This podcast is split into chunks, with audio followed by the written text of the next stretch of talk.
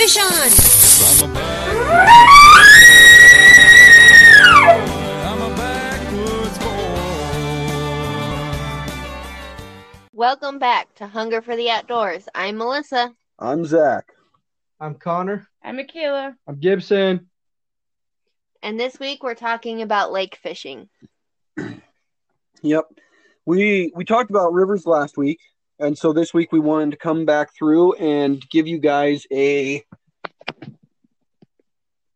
a breakdown of how to fish lakes. Um, and the two species that we'll be covering most aggressively are largemouth bass and trout. So, Connor, do you want to start us off on the first point and kind of we'll just keep going through and make our way through it? Uh, yeah, let's talk a little bit about the differences between lakes, ponds. I know a lot of the fishing that I do is just in little man-made community ponds just because that's what's quick and easy nearby me. But I definitely enjoy doing high elevation, uh, more natural occurring lakes up in the mountains of the Uintas and stuff like that.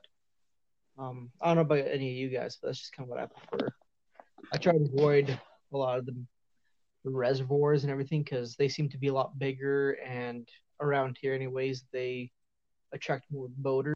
Yeah, I try and avoid a lot of the reservoirs because around here they're a little bit bigger and they seem to just attract more boaters, people out boating for fun with uh, tubes and jet skis and whatnot, and I'm too broke to have a boat, and so I do a lot of shore fishing, and all these boats just make the sh- uh, water too choppy to fish from the uh, shore, so I try and avoid reservoirs.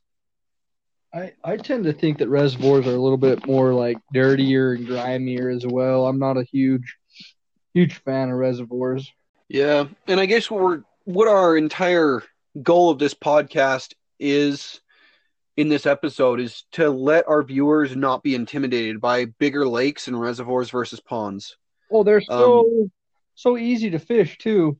Once you once you understand how to do it, it's it's you, less intimidating because it seems a whole lot bigger if you don't understand how to break down a reservoir or a lake, right? Exactly. Yeah. And there's usually a lot bigger fish in reservoir too. Yeah, the bigger the area, the bigger the bigger the body of water, the bigger fish can grow. Mm-hmm. I know, like flame, uh, Flaming Gorge and Strawberry Reservoir out here, they're really big lakes known for holding really big fish. Yeah. So I guess the difference between lakes, ponds, and reservoirs. So a pond is just like what Connor was saying. It's a little man-made fishing hole um, that you could walk around in about twenty minutes at the biggest. Connor, how long would it take you to ro- walk around the one that's just right next to your place? Uh, takes me Two. probably no more than ten minutes.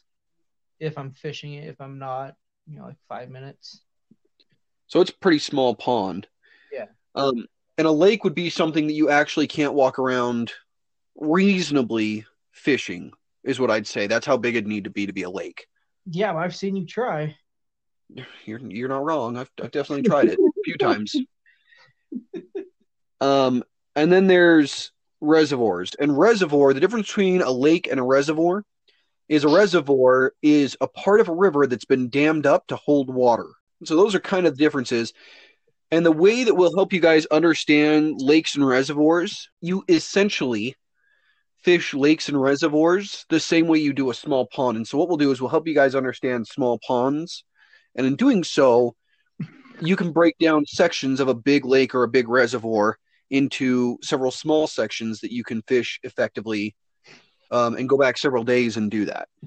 Mm-hmm. Um, I guess, Gibby, why don't you take us through the spawn cycles?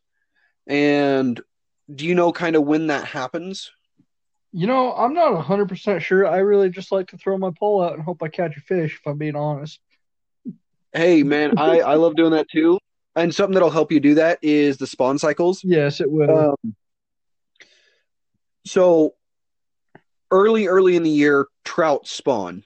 And that's why a lot of people you'll see use trout eggs, is because it's one of the most effective ways to catch bigger trout. So when trout are spawning, a great bait is fish eggs. Now, if you're using it in the middle of the year, it's probably not going to be nearly as effective. though you may still catch some fish on it. It's just probably not going to be nearly as effective. Um, but trout don't break down into different cycles the way that um, bass do. Bass have many distinctive cycles. Um, you have the pre-spawn, the spawn, and then the post-spawn. And for bass, the pre-spawn is when a lot of guys are effectively trying to catch the biggest chunks of the year. Um, the name of the game for pre-spawn is bait fish. If you want to catch a big fish, go with a big bait. I have watched a guy use a full bluegill and catch a very large largemouth because it was just pre-spawn and still a little cold. Um, bass will start spawning at about sixty degrees with the water temperature, and they will become incredibly aggressive with when being on their beds, when spawning. Now, there's a lot of debate on catching bedding fish, and we're not going to argue that. Um, we're not going to talk about that a whole lot. All we're going to say is it's much easier to catch a fish on a bed um, during the spawn than probably any other time of year. We're not going to debate the ethics of it. We're not going to debate... Um, should you do it, shouldn't you? The next thing we're going to talk about is post-spawn, and that's when all those big fish, after they've all spawned out and they're kind of exhausted, they go back out down into the deep part of the lake, and they're going to try to get a little bit bigger, get their energy back up, all that kind of stuff. Um, and that kind of breaks down the, the spawn cycles for us and how it works. But let's move on into location. Yeah, um... So, guys, if you're fishing a small pond and you have a piece of land that comes out into a point into the pond, fish are more attracted to that area because it's more likely to be shallower, and the fish can transition into deep water really easy at that area. And so they'll congregate there. And a lot of times what I like to use is I like to use a fan cast. And so I'll start exactly ninety degrees from facing out into the water and work my way until I'm going all the way to the other way. So I'll start off to my right and work to my left. That way I'm covering that entire point. And if I'm fishing for bass, I'll use a swimbait or a chatterbait or a spinnerbait, anything that'll cover water quickly. Um, I've never been a huge fan of cranks, but I know a lot of guys swear by him. I mean, Kevin Van Dam, he's got three more Bassmaster to his name than I do, and so he uses them, but I've never been able to effectively use them. As for trout, uh, spinner, you know, start off to your right and make casts along that point, and a lot of times those fish will be attracted to that point. So as long as you can get a bait moving in there, you'll find those active fish. Um, so this next one we've got is drop-offs, and from how I understand a drop-off, it's exactly what it sounds. It sounds like, you know, it just, there's ground and then there's not ground. And personally, I've had a lot of luck in drop-offs. I really like fishing drop-offs. Ideally, when I get to a lake, I find one, and that's where I go, because I find that, you know, I have more fun there when I hook into a fish. And, you know, some people tell you, oh, you don't catch a whole lot of fish there. Some people tell you you catch the most amount of fish there. And, you know, I just, I like fishing them because it's very, very easy to be able to fish deep, shallow. Typically, you've got one hundred eighty degrees of fishing. Um, sometimes you got a little bit more than that, too. Um, so typically, my, my go-to for that is my two poles. I'll throw one with a little bubble filled with water and a worm, and the bubble's just so it's a little bit harder to get snagged um, with your, you know, with the, with the bubble, opposed to with some sinkers. Your sinkers are going to get caught up a lot easier, in my opinion. Um, and I'll put a, just a little worm on it, throw it out, and then I'll go right to that gold jake like we talked about last week, and I'll just do exactly what Zach was saying with that last one. Just fan, fan it out, and lots of quick, easy, you know, casts, reel in, and typically I'll catch quite a few fish doing that. So again, when you pull up to a lake that you've never been, how do you find those drop-offs? Do you just look for, like, just take a guess, or do you look for color difference in the water? Or? Um, typically, yeah, it is, you know, depending on the type of drop-off. The types I usually go to are, like, right where those walls are. You'll look at a lake, and you'll see a big wall, and it'll go straight down. Um, but, yeah, it you can really see also the the difference in the color of the water. It gets a little bit darker where it's at, kind of. Um, it's not very articulate, so it's very hard for me to explain stuff like that. But it it it's a color change for sure. Yes. Um, the next spot that we wanted to cover is feeder creeks. Uh, this is when a river is feeding in to a body of water, or even when it's feeding out, is another great area too. Um, there's this little pond not too far from here, up in the mountains. It's called, um, oh, it's a Tibble Fork, mm. and it's a great little fishing spot for kids. You know, the fish don't get bigger than nine, ten inches there, and it's pretty easy to catch fish there. It's where I grew up fishing. It's the first place my dad took me, and it's got a little stream that feeds into it. And I remember, we'll probably post a picture of this, but I remember I had to have been ten or eleven, maybe a little bit older. I think it was about thirteen or so. I talked to my dad and going fishing with me out there one morning. And I brought my waders, and I could see this little school of fish. There were probably ten to fifteen fish just in this little school, and I don't think the, they got any bigger than seven or eight inches, but, you know, it's still pretty cool to be able to see a school of fish and trying to catch them. And they were all hanging out right there at the mouth of the river, right as it fed in to this pond. That's because a lot of food and nutrients will come flowing down from that river and kind of pour out into the lake right there. And so they're all kind of gathered there and pick the flies off, pick this food off and whatnot. But you got to be kind of careful. What I did was I wasn't very smart. I took my waders and I walked up a little bit into this river and started casting toward uh, the pond and reeling back towards me. And this river bed wasn't very sturdy. It was very muddy. And so what ended up happening was I sunk into the mud probably waist deep.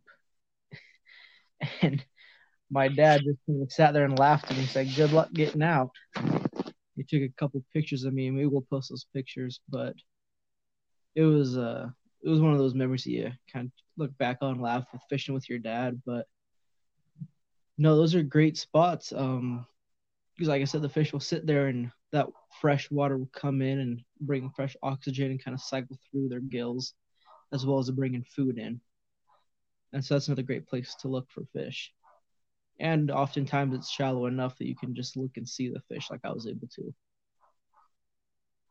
Yeah. And another thing with that is watch for rising fish. You know, we're getting into that time of year where you can see fish and they're starting to pick off flies at the top. So if you can see fish uh, rising, that's a great way to learn how to fly fish is by sight fishing them. Yeah. I think that's the number one thing you should look for when you pull up to a lake. Look for fish jumping, fish rising. Look for those rings. There's no sense in guessing if you know exactly where they're at. Yeah. Yep. The next thing we're going to talk about is rock piles. And this is more applicable to smallmouth. And we know, I know we said we were going to uh, apply this mostly to largemouth and trout.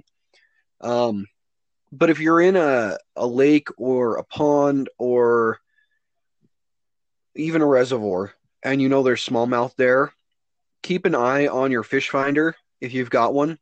And um, I'm trying to think of the fish finder that I like. Oh, it's a uh, uh, Deeper. It's a portable fish finder, and if you can get a hold of one, they're really, really amazing. But keep an eye for rock piles on the bottom. And if you can find them after the smallmouth are done spawning, chances are there's a couple of smallmouth hanging around a rock pile. So that's why we threw that one in there, is because that's just a really great one for smallmouth.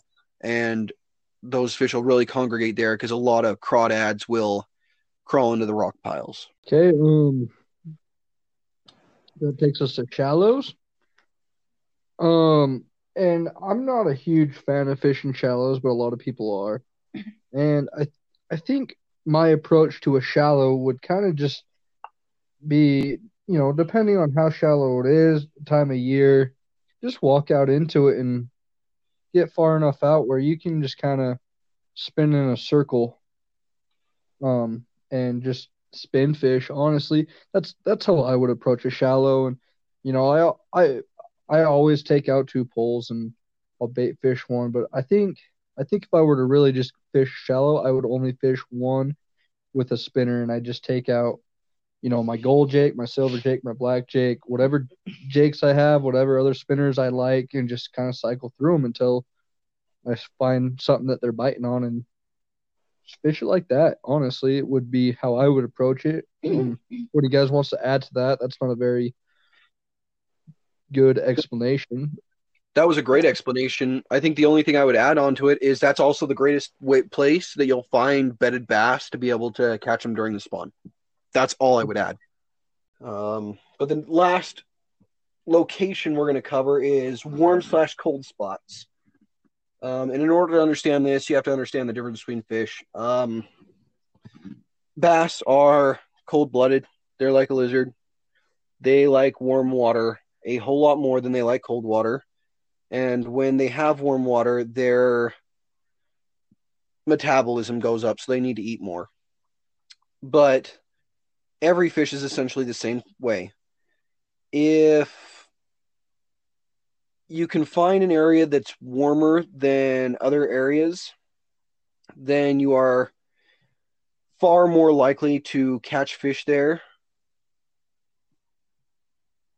than in areas that are colder. Um, so if you have the opportunity to fish warm areas over cold areas, for example, if the sun is coming up and it hits one side of the lake or pond first, you know, go over to that side and fish it first. If the sun's going down and the sun's only hitting one side of the lake or pond, fish the side that the sun is on. Not only will the sun give you some concealment, but also at the same time, it will warm that water up and cause those fish to congregate there harder. Yeah. Uh, I got another thing to add to that. Um, Oftentimes, like, especially this time of year where things are just starting to warm up. Yeah, I know here it's only hit sixty a few times. Um, it's been fifty degrees the last week or so, but you don't always need, like, a fish finder or a thermometer or anything like that to know water temperature. Um, when I first started to put and post some pictures of fish I've been catching on the Facebook page and Instagram, I caught those first few fish in the warmer water. I pulled up to the pond that I usually go fishing to and went straight over to the, uh, the far west end. I was like, this is where I usually see a lot of fish. Um, pull up, hopefully there'll be some fish there. I'll catch a couple fish and go home. I pulled up and started casting a little bit, and I wasn't getting anything. Nobody around me was getting any bites. And I realized that, you know, not too far from me is this little corner where they got a lot of trees and overhang and a lot of, uh, you know, sticks and underground or underwater structures. And it was all iced over still because it doesn't get any sun with all the trees hanging over it. And I realized that kind of where the sun, the path of the sun goes this time of year, the side of the lake that I'm on doesn't get a whole lot of sunlight during the day. So I was like, all right, I'll move to the complete opposite corner of the pond. And all of a sudden I had the sun in my eyes and I was facing the sun. And that's when I started getting hits, is when I moved to that side of the lake that was getting more sunlight. A lot of the fish were over there getting warm, warmed up. Um, and so that's just one story of how changing your positions to the warmer water can help you be more successful. Yeah. And so, guys, make sure you're paying attention to the temperature of the water and where the sun is. Um, next, I guess we're going to talk more about tactics and strategies. That's our next two subjects. Um, I guess, do you guys have anything on bass? We've covered a lot lately on trout and what we use and how we do it, and, and that's awesome. Um, but today we want to focus on bass and trout, and we've talked a lot about trout. So you guys have any bass? You you you fish way more bass than I. I've never actually caught a bass, if I'm being honest with everybody. Yeah, truth be told, I never caught a bass either. Um, really, the most bass fishing I've ever done was with you when we were in Illinois on our missions. Um, and even then, you know, that didn't go very well. You spent more time untangling backlashes on my bait caster than anything. Well, I promise you both that by the end of this year, you'll have your first bass. But yeah. just I know that uh, you're, coming up, you're coming down here around the time this episode's episode comes out. It's going to be a little over sixty degrees this weekend. Maybe we'll hit up a few places with some bass. Yeah, that might be a lot of fun. We could definitely do that. Um, as for tactics and strategies, guys, I will give you my tactic, and mine is not the correct or the only tactic. Um, in for a more in-depth thing, I would do some more research, you know, talk uh, about guys like uh, Jimmy Horton, Jimmy Houston, Kevin Van Dam, guys like that. Those guys know what they're talking about. I've been bass fishing a little bit. I only know a little bit. Um, my tactic is to make sure that I am covering water. Um, and Connor knows that I don't like to sit in one spot long. I, I really can't.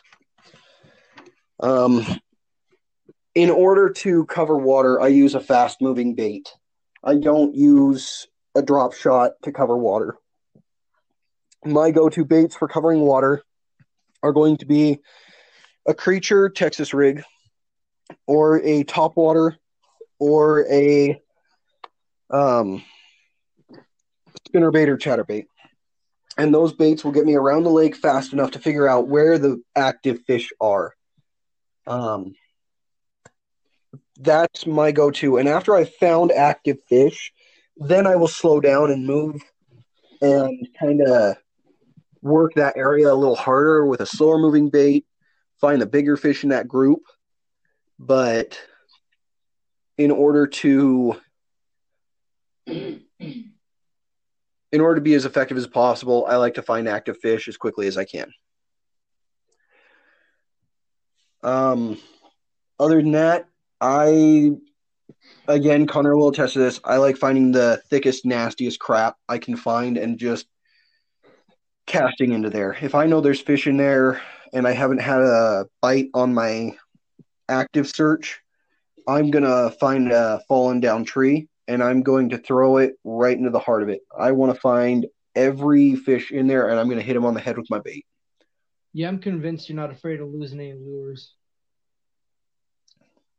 I've only lost a few, and I find more than I lose. I think I lost half of yours on the mission. Yeah, that I wouldn't be surprised with. So, um, you know, I'm, I'm going to throw my... my two cents out on, you know, tac- tactics and strategy of fishing a river. And it's probably going to be more pushed toward trout because that's what I do. Um, but in all honesties, you know, I pull up to a lake. Did I say river? Yeah. Just a moment. Yeah, I didn't say lake. I'm sorry. Um, that just shows how much I really like fishing lakes. But my, my, my strategy and tactics, you know, pull up, I look at the lake, and I I find the entry points for water, and I find the exit points for water. And I go to one, and I walk about ten minutes up it or ten minutes down it, and I fish right there because there's no reason to be on the lake. Just fish the rivers. Rivers?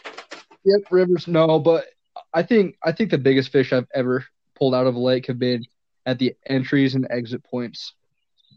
Um, in all seriousness, I, I really like those spots. I'll fish just barely up or just barely down, and then kind of the whole spot where that water kind of you can kind of imagine water coming in and kind of how it opens up as it hits the lake. I'll fish everywhere it opens up, if if you can imagine that. Yeah, and and to go along with that, guys, I I just can't reiterate Connor's point enough where he said the entryway of a body of water is going to bring the fish oxygen and food. And that's what will attract those fish. Now, they may not be there if they're not actively feeding, but you don't want to try as hard for those fish that aren't actively feeding. It's going to be a lot harder to convince them to bite a lure. Those fish that are sitting at the entryways are most likely taking a rest and getting ready to eat some more. So if they're not biting right away when you get there at that entry point, give it a half an hour, try again. Because if they're at that entryway, they're there for two reasons: oxygen and food. Yeah, I know that uh, kind of my tactic is, if I don't see any fish jumping right off the bat, um, or even if I do, wherever I'm at on the lake, I like to throw out, you know, some power bait on one reel and start using spinners or other lures on a different reel. I always like to have two poles in the water. And I'll always keep that power bait. I might switch up the power bait or switch it to like some salmon eggs or something like that, but I always keep just one bait sitting there. And if I'm not getting any hits on my lure, maybe I'll try a fly. Maybe I'll pull out a fly rod or something and start using that. But pretty much nowhere, no matter where I'm at, that's kind of my approach to things. Um, it it varies, you know, depending on where the water is at, what's under the water. Like if there's a lot of moss or a lot of structures, you know, I'll try to, you know, maybe make my lure, whatever it is, a little bit more weedless, or maybe I'll throw the bait over there and start lure fishing somewhere else. But that's kind of my approach at lakes and ponds and everything. And, you know, I, I've probably said this about every single time I've been on this podcast. Um, there is no one way to do this. And there's no end-all, be-all, this is going to work, this is how to do it. And Connor's gone fishing with me at least once a year for fifteen years, typically more than once a year. And he will be the first to tell you that I do not have the same approach every single time I hit a body of water. He does usually have uh, night crawlers on him, though. That is one thing I'd say stays somewhat consistent. Yeah. I, I will always fish with night crawlers, but where I go changes, how I do it changes.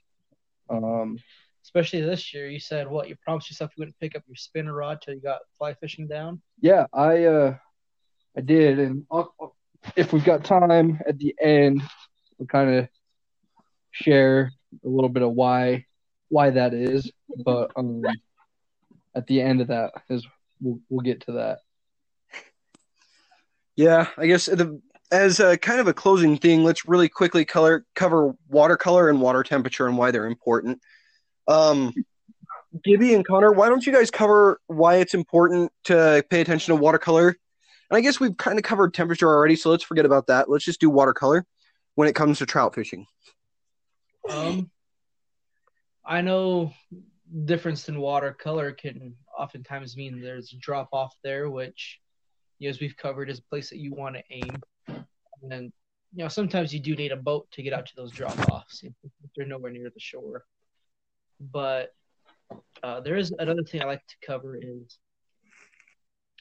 for life, I can't remember what it's called, but you usually see it if you're out on a boat, or even you can see it from the shore. But if you've ever noticed um, the water, it's all a little choppy, but there's a random section of the water in the middle of nowhere that's a little bit more calm, maybe has a little bit brighter of a color to it.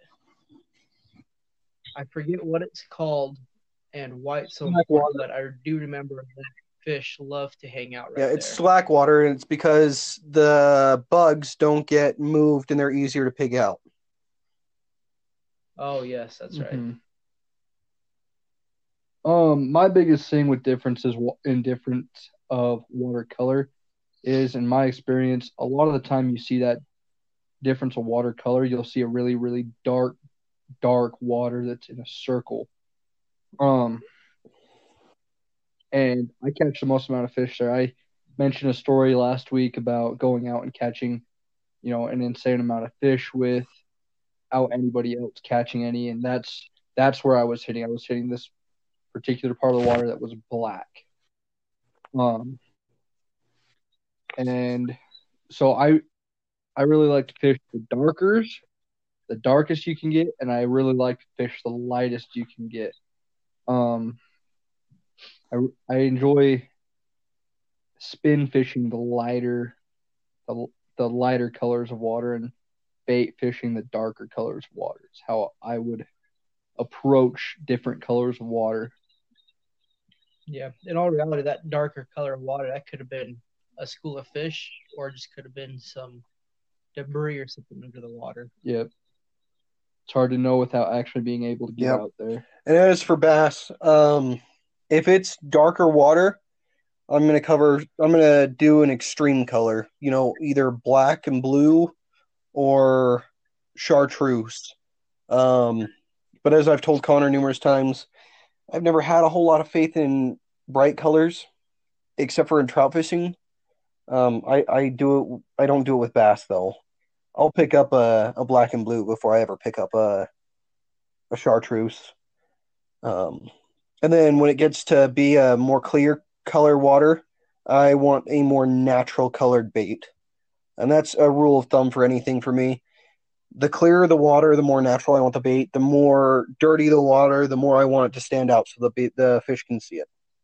And that's pretty basic for me. Yeah, I'll try and, uh, especially when trout fishing, I'll try and get something that's flashy and gets their attention and uh, kind of triggers that instinct to hit it, which is why I love those golden jakes so much. Yep, those gold jakes are to die for.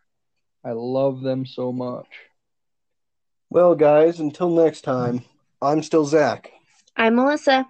I'm Colin. And we hope I'm you guys Kayla. keep I'm the Gibson. Hunger for the outdoors.